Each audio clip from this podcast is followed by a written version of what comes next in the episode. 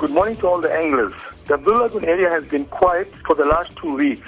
The odd shad has been caught at night with lots of small fish along the side of the lagoon. Large blacktail pamphlets and a few small stoneweed has fed on incoming and outgoing tides. The beachfront has been quiet with the odd grunter and pompano on sea lice.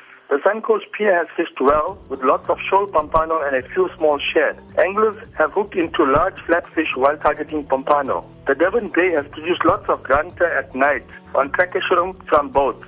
Some of these grunters have been between 2 to 5 kgs. Turkey produced the odd garrick and a few small shad. Grey sharks at Scottburgh Point on live bait and mackerel. Anglers spinning in the morning have hooked into a few snook and kingfish. Umkomaas mouth produced lots of undersized shad. Grunter and cob has fed close to the mouth on red eye and chokka. Shad and bay sharks at Potchefstroom mouth. Cob, garrick and large sharks at Transkei between Port St. John's and Mazeppa Bay.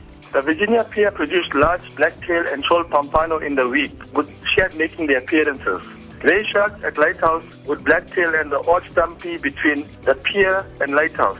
Shad and cob between Mapelane and St. Lucia. Grey sharks and flatfish are fed on larger baits. Please tidy up the beaches before you leave. Tight lines until next week.